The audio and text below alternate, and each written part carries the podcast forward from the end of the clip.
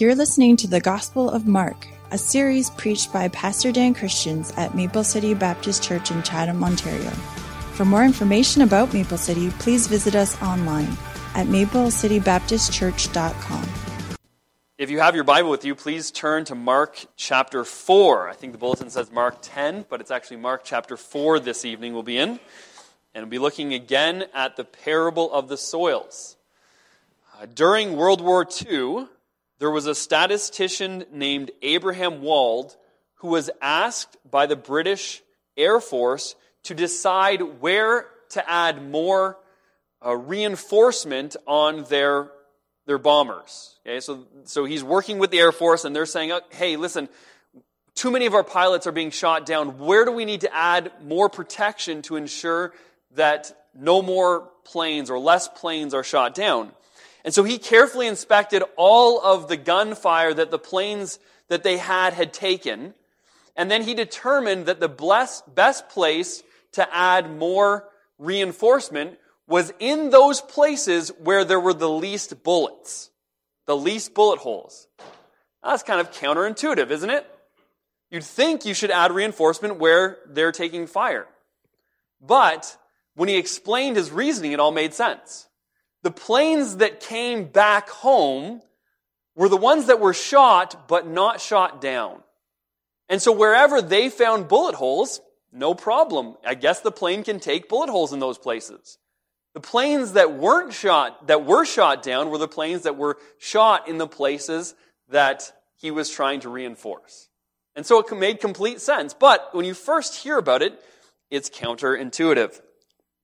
There are many instances like this where the things that we hear first, they just don't seem to square with what we expect, right? They're against common sense. I came across another example this week.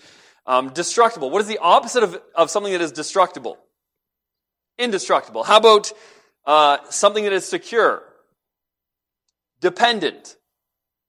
Flammable. What? It's not inflammable, because what's interesting is inflammable mean the exact same thing. It's non-flammable, right? So it's just weird. It's counterintuitive. Okay, so all of that to set up this story this evening, that as Christ gives this parable, and as we see the strategy of ministry that Jesus is showing us tonight, we might find it to be a little bit counterintuitive. As we read some of these verses, especially one verse in particular we'll get to, we read the verse and we go, what? Jesus must have meant something else, because there's no way that is what he meant. And yet, it is. And so I want to look at Mark chapter 4. I hope that we are on the same page when I say that our goal is to find out Jesus' strategy of ministry and mimic it.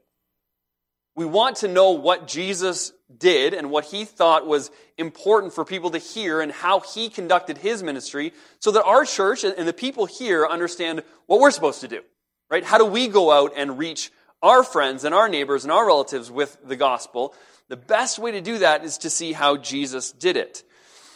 So Mark chapter 4, we'll begin reading at verse number 1. And he began again to teach by the seaside, and there was gathered unto him a great multitude, so that he entered into a ship, and he sat in the sea, and the whole multitude was by the sea on the land. So at this point in Jesus' ministry, the crowd was huge. People were coming from all over the place to see, to meet, to hear Jesus teach. Everybody wanted to witness a miracle. Everybody wanted to be somehow touched by Jesus, and we spoke about this last time, that they had this messianic expectation. The Messiah would come. Maybe, just maybe, this was him. And so there's so much excitement, so much passion that these people had as they came to see Christ. And so what's interesting to us is that Jesus here is going to give a parable that describes the events that are currently unfolding. It's kind of like this analogy that describes exactly what's happening at this moment in time as Jesus speaks. What's happening? Well, there's a farmer who's going out and he's sowing seed, and people are hearing, and some of the seed is falling on different soils. And do you see what I'm saying? That's exactly what's happening. As Jesus speaks the words he's describing, is the parable, the illustration, right? Like, it's kind of mind-blowing when you think about it. He's making up this story that describes exactly what he's doing. And people have no idea. They have no clue. And so verse 2, he taught them many things by parables, and he said to them in his doctrine, "Hearken, behold, there went out a sower to sow, and it came to pass, as he sowed, some fell by the wayside, and the fowls of the air came and devoured it up. And some fell on stony ground, where it had not much earth.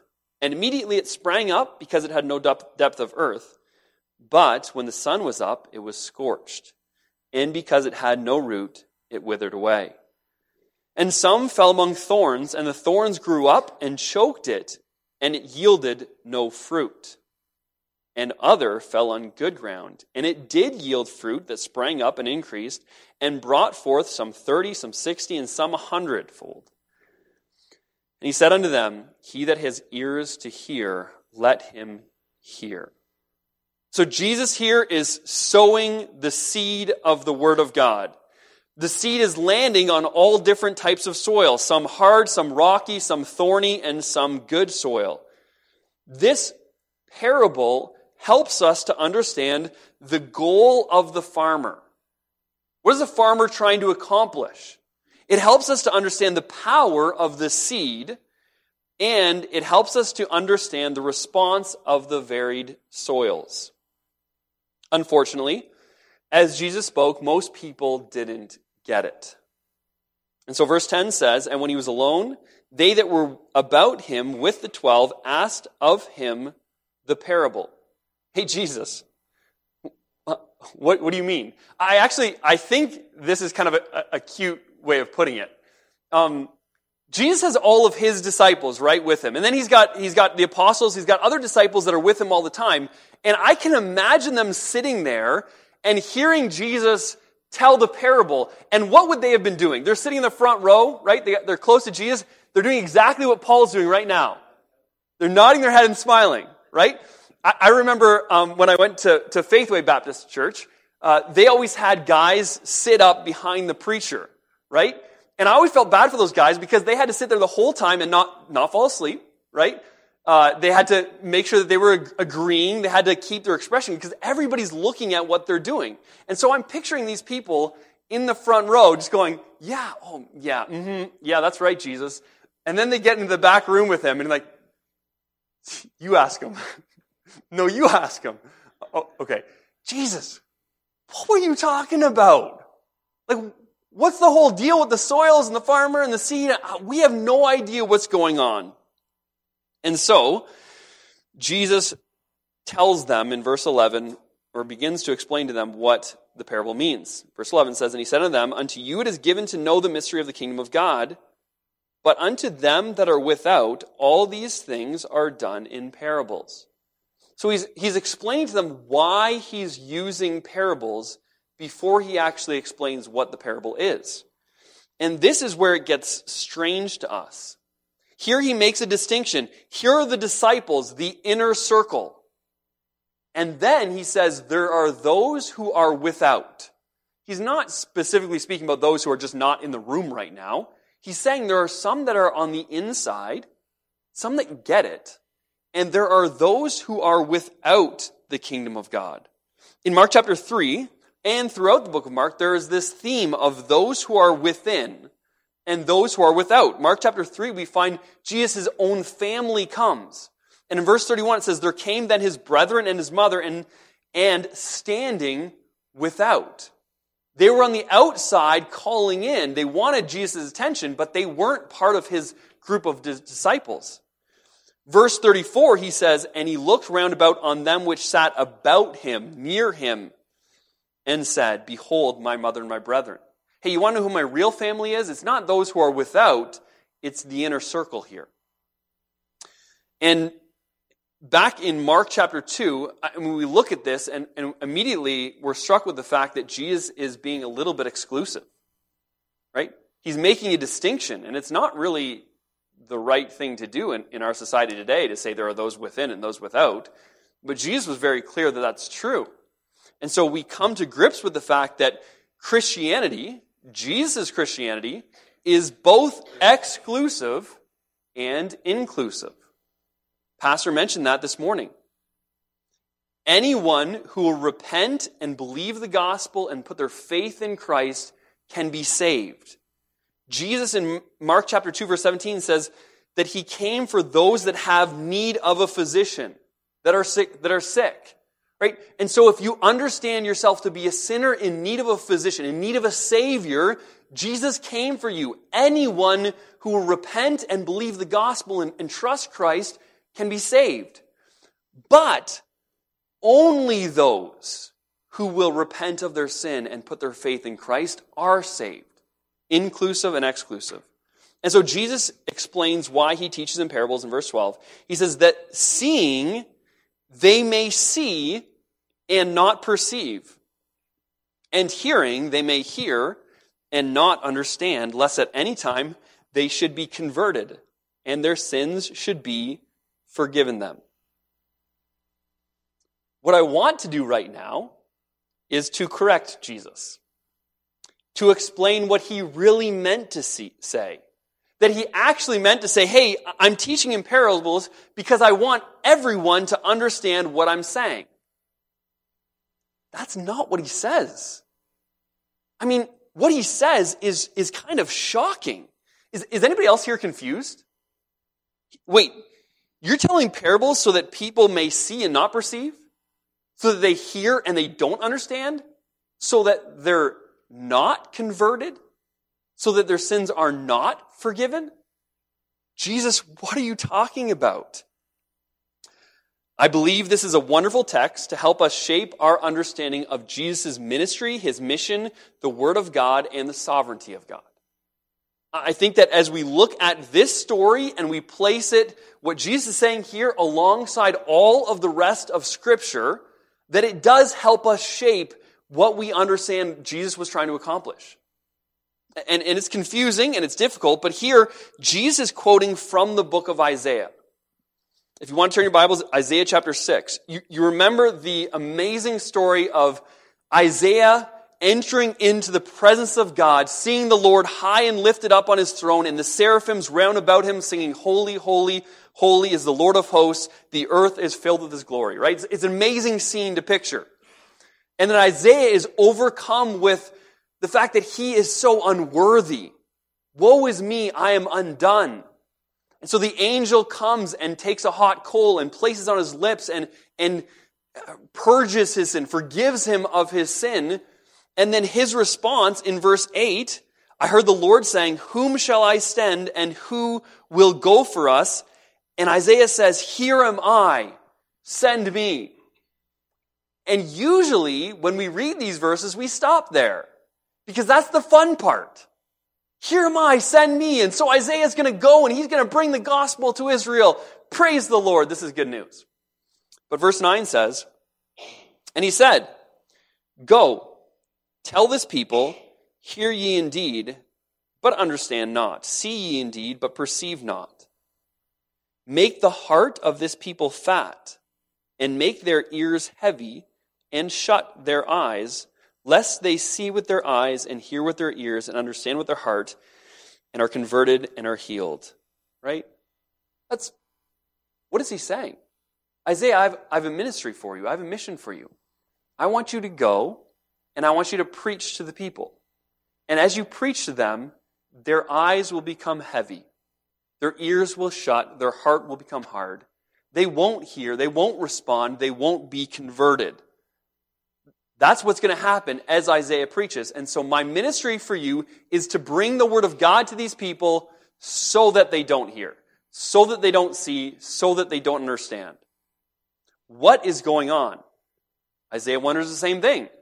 And so he says, "Lord, how long? How long is this going to happen that people won't respond?" And God's answer summarized is, judgment must come first before the people will listen. See, it's possible that Isaiah could go there and he could give some kind of message that people would want to listen to. He could package the message of God in a way that people might listen to a little bit of it, but God was saying, that's not what I want right now. That's not what they need right now. These people need to become hardened so that they are judged, so that they can really see. See, God's desire was not so that the people would never see, that they'll never be converted, because the Bible makes it clear that his will is that people will come to him. He doesn't want them to perish. He doesn't want destruction. But part of what's necessary in these people who have stony ground, who have hardened hearts, who have other things that are prioritized above the message of Christ, what they need sometimes is judgment. They need not to hear. They need not to understand for a time. As we read verse 12, it surprises us because we assume that what God wants for everybody right now is for them to understand and see.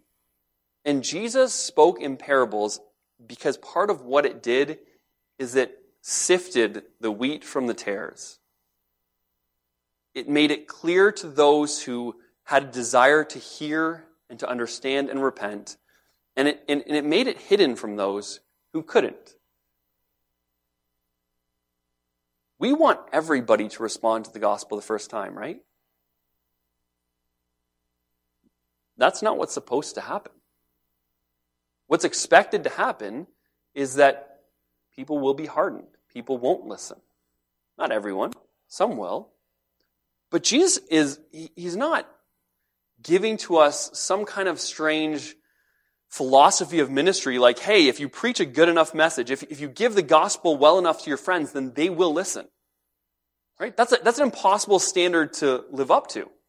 What he's saying is, you preach the gospel as well as you can. You give your friends the word of God, and something will happen to them. And it might not be that they repent and believe the gospel. But that was what the word of God was supposed to do to them at this time. Does that make any sense at all? Okay. Hopefully it'll become more clear as we go. In Luke chapter 8, verse 18, Luke is commenting right after he gives the same parable. And he says, "Take heed therefore how you hear, for whosoever has, to him shall be given, and whosoever has not, from him shall be taken, even that which he seems to have." So he's helping us understand this a little bit. Those who have, who understand, who want to learn more about the gospel, they will understand more. But to those who have not, they're rejecting, they don't want to hear, even what they know shall be taken away. That's what's happening here. And so for the next 7 verses, Jesus provides a lengthy explanation of the meaning of this parable. The farmer is Jesus, the seed is the word of God. More specifically, the gospel. The wayside is the hard ground or the path. This is the person who hears but does nothing about it. The birds represent Satan, who comes and takes what they have rejected away from them so it doesn't penetrate later. The stony ground is the soil that looks good. It seems responsive to the seed, but soon it withers and dies at the first sign of adversity because there's no root. The thorny soil is the seed that begins to grow, but are soon choked out by all the weeds that are growing around it. This is the person who adds Jesus to their life, but does not give him the place he deserves. Finally, the seed on good ground does everything that a seed is supposed to do. It goes into the soil, germinates, begins to show signs of life, and as it's faithful and obedient, it grows and eventually it brings forth fruit. In Matthew chapter 13, we're told of this seed that they receive the word of God and understand it. In Luke chapter 8, we are told that they hear the word of God with a noble and a good heart, and they keep it and bear fruit. This is the good soil, the one that desires to hear the truth of the gospel, and as they hear it, they understand it, they obey it. This is, by God's grace, who we ought to be. The key difference between the soils is faithfulness and fruitfulness. The one sticks with it. The others don't. The one bears fruit, the others don't. And so as we go through this parable, last time we looked for a while at the soils. And this time I want to change our focus to what Jesus was doing here, the farmer and what we learn about the farmer. And then as we step back and look at Jesus telling this parable to this group of people at this time, what do we see in Jesus' ministry strategy that we can learn from? And so first I want to look at what the parable does not teach. Okay, the parable does not teach that Jesus wants people to remain unconverted and unforgiven. It's not that he wants people to never be converted and never be forgiven. 1 Timothy chapter 2, verse 3 says, "This is good and acceptable in the sight of God and our Savior, who will of all men to be saved and come to the knowledge of the truth." So he desires, his will, is that all men are saved and come to the knowledge of the truth. Jesus wept over Jerusalem because they would not repent. And so, when it says God loves the world, it means God loves the world. Jesus does not, however, want false conversions by someone who understands the gospel and is willing to accept it on their own terms. And this is where I think sometimes we stumble. We so badly want a response from our friend, from our loved one, from the person who's come to church, from the person we're talking to about the gospel, that we're willing to accept a subpar conversion, a mostly conversion, right? But that's not what Jesus was after. When you look at how Christ presented himself in the gospel, He never purposely made it as confusing as possible. That's not what he was doing. But he never made it as easy as possible either. He never made it so that, hey, just come to me and I'll forgive you and I'll take away your yoke and it won't cost you a thing. He never said that. Now, he did make it abundantly clear that coming to him was better, right? But he said it will cost you something. In fact, he told us we ought to count the cost. He told us that there'd be a cross to bear. He told us that birds of the air have nests and foxes have holes, but the Son of Man does not have a place to lay his head. In other words, coming to Christ will cost you something this side of heaven. And so count the cost. He made that clear. I remember in Bible college, I would have teenagers come to a gym night. And I so clearly remember preaching the gospel to them after. And my sincere desire was to see as many of them saved as possible. But in my desire to see as many people saved as possible, I presented a gospel that was, listen, you don't need to change your life. You don't need to change a thing. Jesus died for you so that you would be able to go to heaven forever. And so if you will just say this prayer, he'll save you. And now I look back at that and I think, man, I gave them part of the gospel. But I was trying to make the gospel as easy as possible so as many people as possible would respond. I don't think I had ungodly motives. I think I really wanted to see them saved. But I also really wanted to manufacture results. And that's not what Jesus did. He told these parables so that the people that were supposed to hear would hear, and the people that weren't would be more confused. Jesus wants people to be converted. He wants people to be forgiven. But he doesn't want partial forgiveness or partial conversion. He wants the whole thing. Kent Hughes said, "Parables, which typically reveal truth, are shown in this context to conceal it." Is this a contradiction?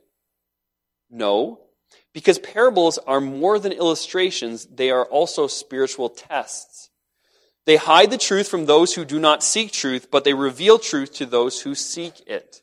And I just want to show you an example of how this works. In Matthew chapter 13:44, we have a very short parable that Jesus gives.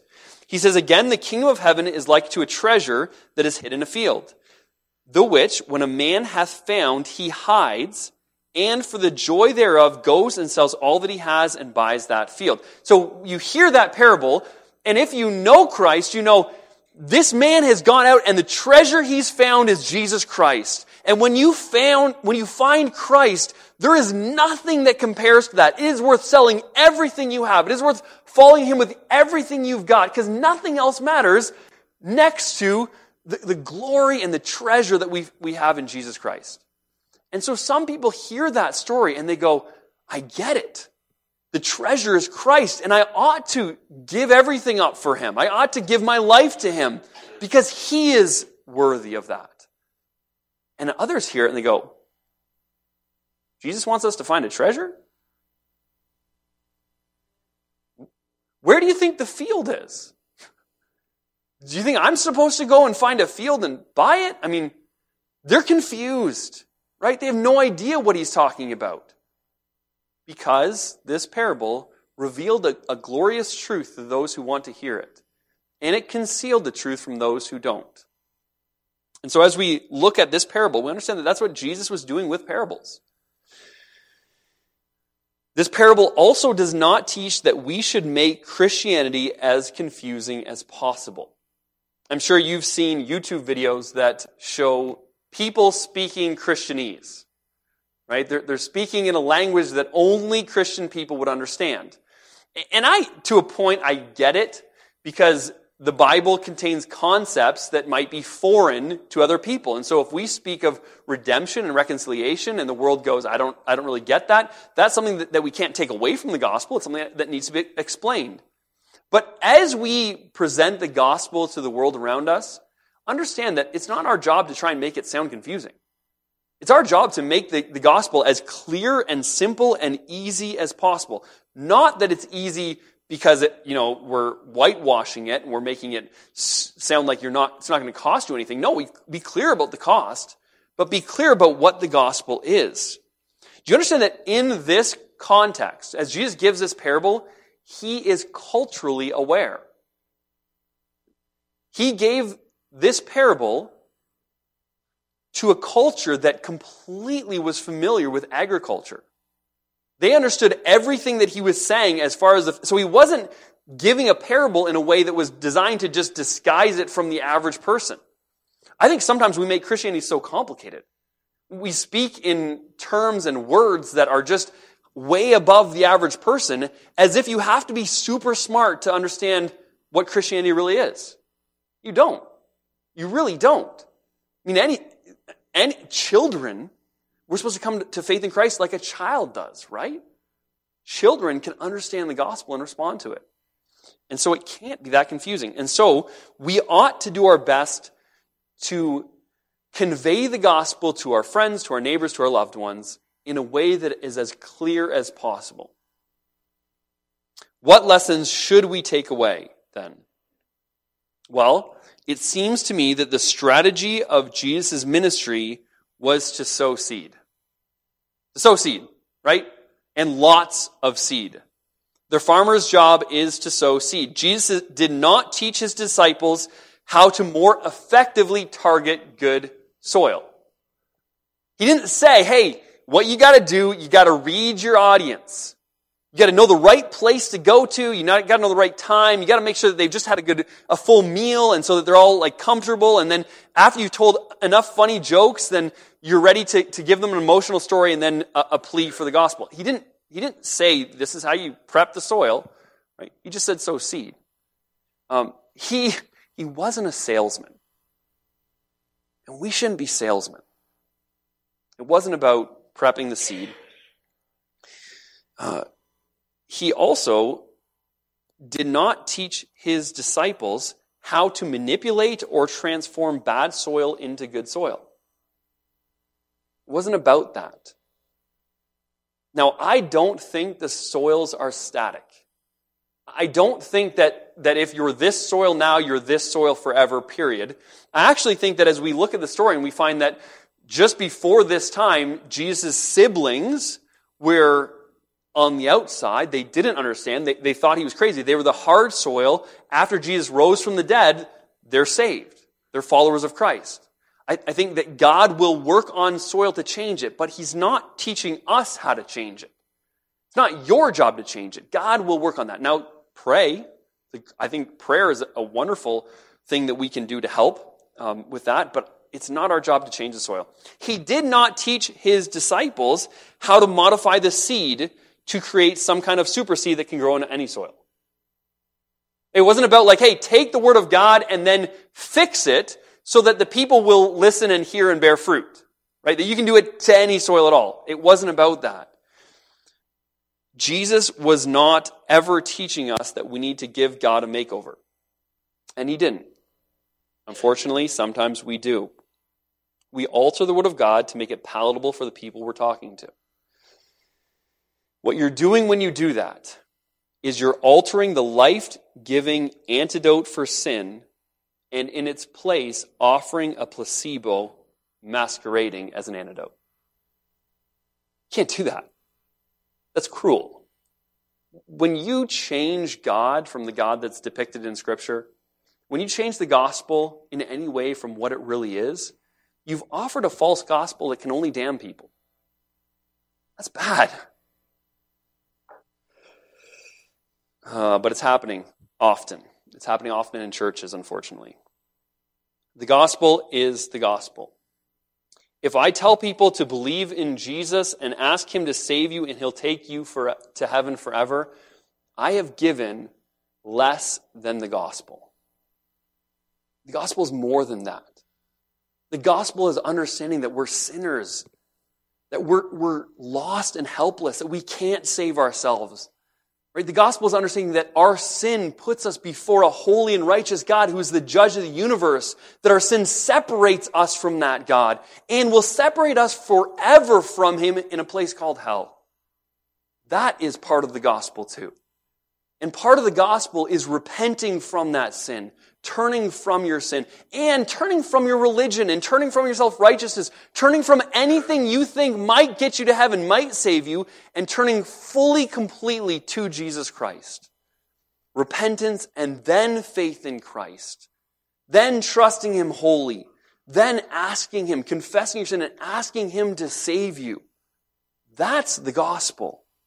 And understanding that when you do that, Jesus saves you fully, completely, forever. That's the gospel. And we should not ever change it. So what do we do? Well, the farmer went out and he sowed seed. Sounds like a good place to start. He wasn't a smart farmer.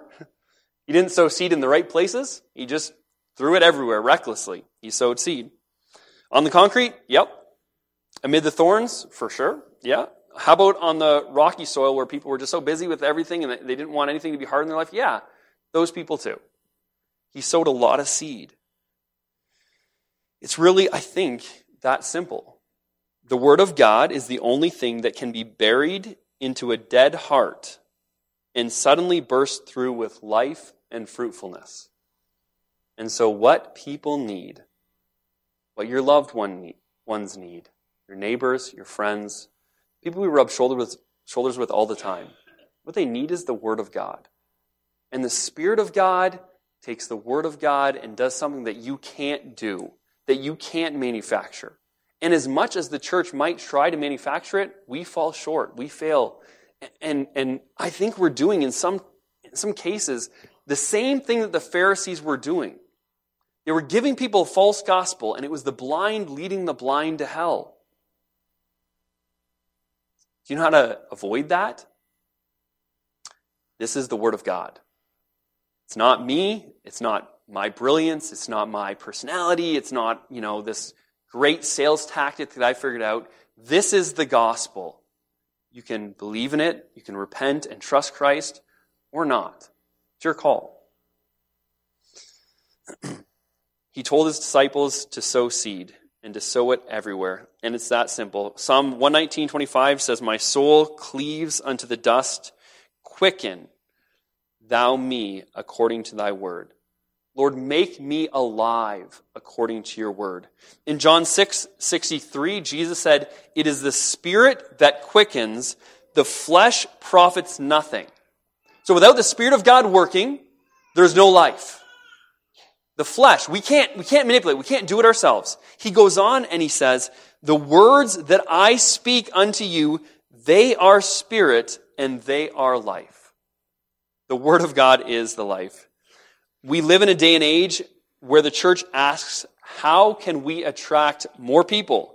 How can we entice them to come? How can we grow our church? It may be counterintuitive, but preach the Word. But people don't want to hear that anymore. The gospel is outdated. It's so exclusive. Preach the Word. That's all we've got.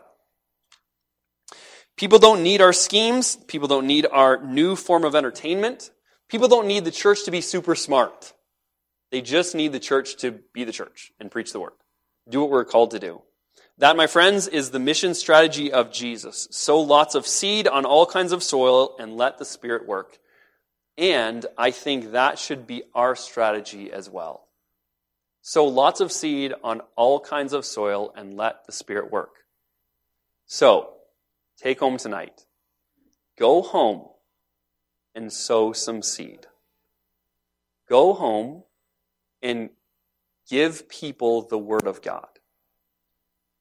If we did that, imagine what the people here, okay, a small Sunday night crowd, imagine what the people here would accomplish in a week if we all decided, hey, I'm going to go give the Word of God to somebody this week. It'd be amazing. Be really different than what usually happens. And so I'd encourage you, this is, I mean, honestly, to me, this strategy is empowering. It's encouraging. It tells me that I don't have to be brilliant or perfect in my giving of the truth. My presentation, see, I can't even think of the word because I'm not brilliant. Presentation is a big word, right? It's a lot of letters. I don't have to be that. I just have to be obedient. I just have to be confident that what I have is the power of God and salvation to everyone that believes. And so I don't need to gift wrap it. I just need to give it. And so let's go this week and try and give the gospel to some people. Let's pray.